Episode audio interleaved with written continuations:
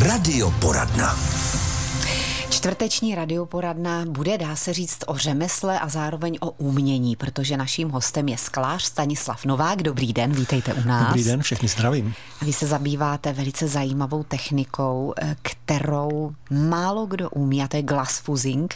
My si vysvětlíme, co to je, ale ještě předtím bavíme se tady o výrobě skla. A nevím, jestli se to vůbec na základní škole učí, jak se dělá sklo. Je nějaký takový ve fyzice nebo v chemii? By to mohlo být, co myslíte? No možná nějaké zmínky ve fyzice, v chemii jsou, ale v podstatě se o tom nikde nikdo moc nedozví, dokud není mm, v oboru. Jo. A nebo dokud nepřijde k nám jako host do radioporadny. Já jsem si zjišťovala informace na Asociaci sklářského a keramického průmyslu a to jsou tak zajímavé věci o tom skle. Mm. Vy jste taky vyučený sklář, máte i střední školu, ta je kde?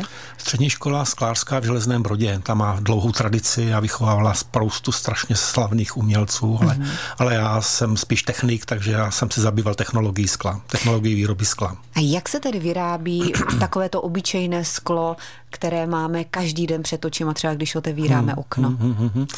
No tak to je možná věc, kterou bych doporučil každému jakoby vidět, byť nevím, jestli je ještě možný dnes se dostat na exkurzi do nějakého výrobního podniku, ale jsou to neobyčejné zážitky, když vidíte ty obrovské kolosy výrobní, které produkují dneska ty skleněné tabule, protože o těch chceme mluvit, nebo já chci o nich mluvit mm-hmm. nejvíce. Dobře, ale jak se to vyrábí? To sklo? Tomu se říká sklářský kmen, to, jsou, mm-hmm. to je směs všech surovin. Základem je teda písek, to možná každý ví už z té školy. Pak jsou tam nějaké další um, anorganické látky, většinou nějaký vápenec rozdrcený, rozemletý, pak nějaká taviva, to je potaž nebo soda, které snižují teplotu tavení, aby jsme nemuseli, protože písek se taví při 1800 stupních, to by bylo hrozně energeticky náročné, mm. takže se tam dávají tato taviva, která snižují tu teplotu rozstavení celé směsi. No potom barviva, různé přísady, které zlepšují ty ano. optické vlastnosti. Takže se to všechno smíchá, rozstaví se to a potom se to zase pomalu nechá vychladnout a vznikne sklo. Ano, dá se to skoro říct.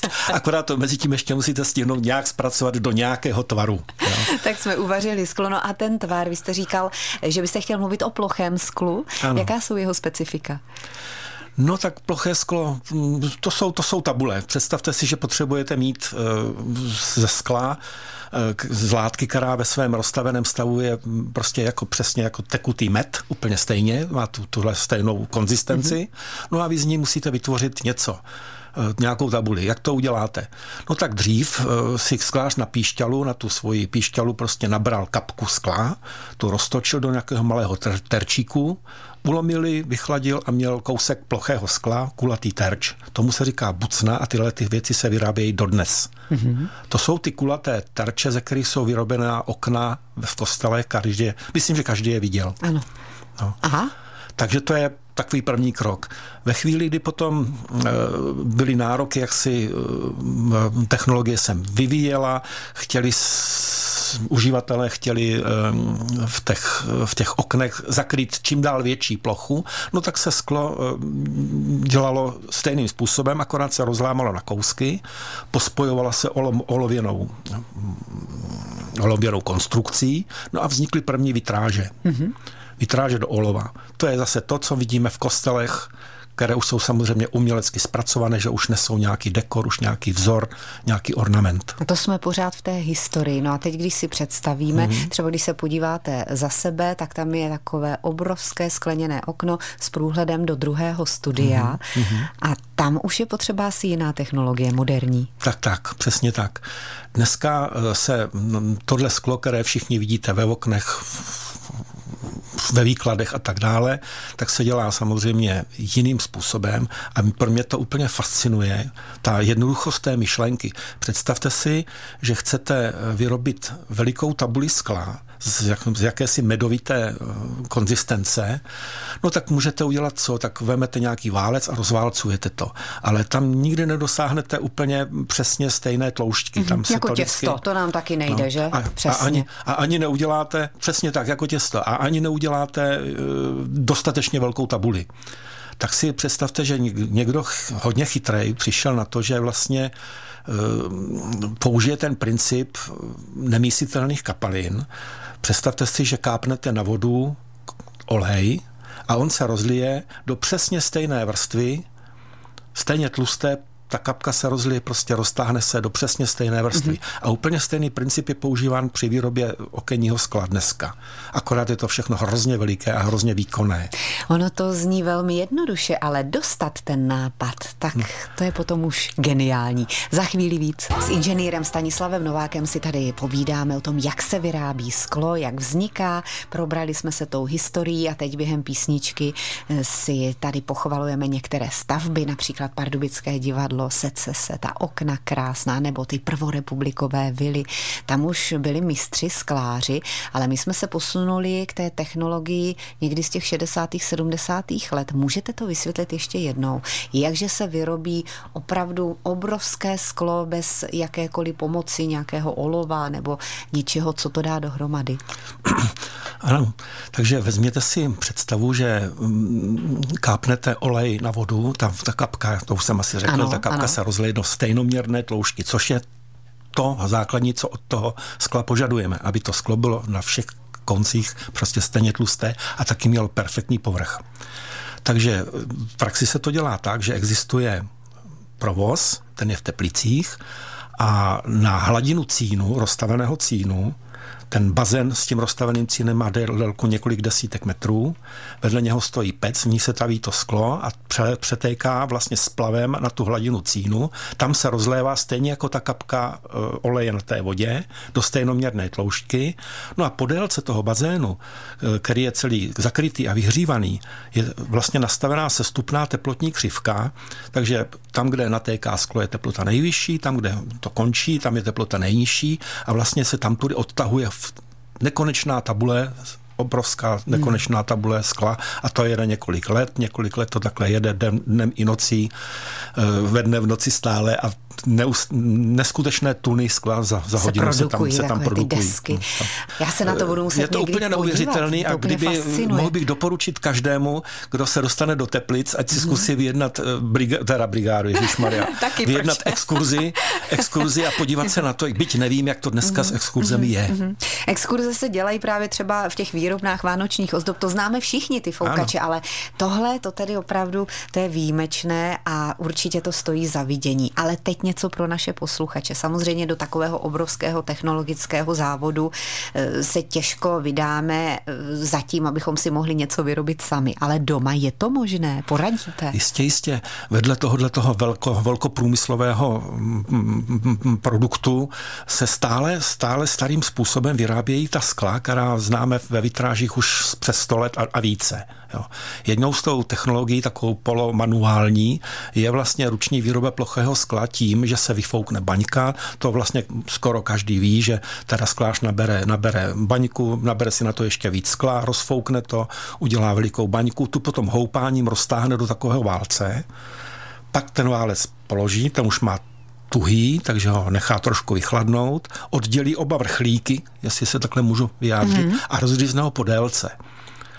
A pak to normálně znova stačí do pece a rozžehlí to žehličkou do plochy a má vlastně desku, která je krásně nestejnoměrná, je krásně vorýhaná tou žehličkou, je prostě přírodní a je to takový to sklo vitrážnické, které se hodně používá.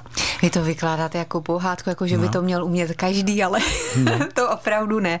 To bychom museli do nějakého kurzu asi, nevím, jestli něco takového existuje. Ne, tohle, tohle, tohle jsem znova, znova zabočil k tomu, jak se tohle sklo vyrábí, Dělá. ale vyrábí se tímhle způsobem teda sklo, mm-hmm. je k dostání barevné, barevné ploché Výborně, sklo. Výborně, takže já si ho můžu koupit ano, ano, ano, ano. a pak s ním pracovat. Ano, ano, přesně tak. K tomu směru, že si můžete nakoupit a k tomu už se dostáváme, že s ním sklem si pak můžete doma krásně hrát. Mm. Kde se to kupuje takové vitrážní sklo? Existuje několik firm, které sem dováží, Aha. dováží a prostě živí se tím, prodávají jak to sklo, tak i pomůcky pro tvorbu vitráží. My děkujeme panu Františkovi, který nám telefonoval během písničky a říkal, že exkurze určitě dělají v Nižboru, což je za Berounem, a v Poděbradech, možná i v dalších menších sklárnách, ale tady pan František říkal, že má zkušenost. Tak děkujeme za tipy. Taky si tady se Stanislavem Novákem povídáme o tom sklářském písku, jenom taková drobnost, abychom to potom nezamluvili.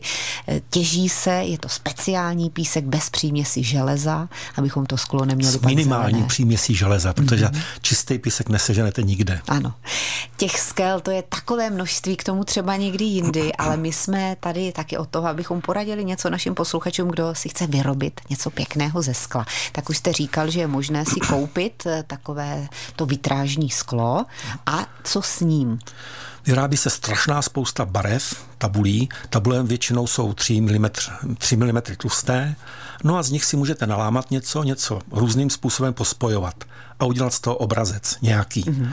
No a ten, eh, ten nejstarší obrazec, co, nebo nejstarší motivy, které, které znáte, tak jsou zase v těch kostelích. To je ta klasická vitráž do olova, o které jsem se zmínil hnedka na začátku, že teda kousky skla jsou spojeny olověnou kolejničkou, v nich jsou zapuštěny, srovnány, no a vytváří to nějaký obraz, který jako všichni jste snad každý mohl vidět někde. Jo. Určitě, no a jak to uděláme my? Ale doma, taky olověnou doma, doma, doma se to také dá dělat, byť, byť vitráž do olova je spíš věcí profesionálních, hmm. profesionálních vitrážníků, který dělají prostě Dobře, opravy. Tak jednoduše. A, jednoduše. Tak, jednoduše. No a před, vlastně před, před minulém století, na konci 19. století, jistý pan Tiffany zavedl v Americe výrobu, kdy se vlastně ty kousky skla obalily měděnou páskou a díky tomu se nechala vlastně ta, ta konstrukce, ta, ta, ta, ta olověná výplň eh, vyměnit za cínovou a vlastně udělat jakoby dodatečně. Čili obalíte, vyřežete si sklo podle nějaké šablony. Čím skla... se to řeže? Jenom sklářským nožem, mm-hmm. není problém mm-hmm. si ho pořídit. Uh, obalíte ho tou páskou, porovnáte na tu šablonu, no a potom pájkou uh, propájíte ty spoje všechny. Vznikne vám motiv, takzvaná vitráž, Tiffany vitráž podle toho pána zakladatele. No a to s tím se zabývá dneska spousta lidí a vlastně mohou doporučit všem, kdo se chtějí nějakým způsobem realizovat výtvarně doma, klidně na stole, jde to, nepotřebujete moc místa. Mm, jsou na to kurzy určitě? Jsou na to množství kurzů. Vy děláte taky nějaké kurzy? Já mm, pro přátele jsem zatím jenom mm, něco udělal, mm. nezabývám se tím profesionálně. Vím, že jedna z našich eh, hostek, když to takhle řeknu, paní Jara, tuším, že z Chrasti u Chrudimi, tak taky dělá tyto záležitosti, tyhle kurzy mm-hmm. a mhm. vypadá to nádherně, ale tam už je to spíš o špercích a tak dále. Vy děláte lustry. No, to už jsme zase o kousek dál. Mm, to jen tak pro zajímavost. V té technologii, v té technologii jsme o kousek dál, protože tak, jak spojujete, eh, spojujete nějakou tou, nějakým tím olovem nebo cínem, ty kousky skla, tak vy je můžete naklást na sebe a prohřát a protavit. Propojit je vlastně tím, že je spojíte teplem. Jo. To už je, to věc, která se... Fusing, to, je ten glass fusing. Mm-hmm. To je technologie, která také lze dělat vlastně doma na koleně. Nakonec já to dělám podobně. Ale přeci jenom potřebujete už o tom vědět víc. Musíte mít speciální sklo, které se může spojovat navzájem a musíte k tomu mít nějakou pec. Mm-hmm. Tak to vy všechno máte? Ano, ano, to má. Takže vyrábíte to, jako jeden z mála, nebo možná jediný u nás v České republice lustry touto metodou? Mm, já si myslím, že ano, byť, byť to samozřejmě nemůžu přesně vědět. Uh, glass fusingem se zabývá veliká spousta lidí, ale většinou jsou to takové ty různé prohnuté talíře, popelníčky, misky ano. a podobně, ale hluboké duté tvary tímhle způsobem mm, je dělat docela těžké. Mm. No. Takže jste se přesto z toho technika vy jste říkal, že spíš ano. jste byl takový jako technicky zaměřený sklář, jste se dostal k tomu uměleckému sklářství a věřím, že vás to těší. No baví mě to, no. takže mm-hmm. proto se o tom bavíme i spolu dnes.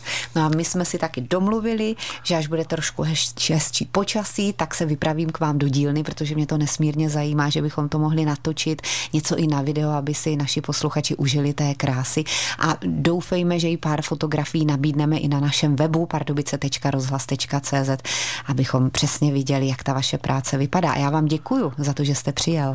Rád se o fotografie podělím a všechny zdravím. Naším hostem byl sklář Stanislav Novák.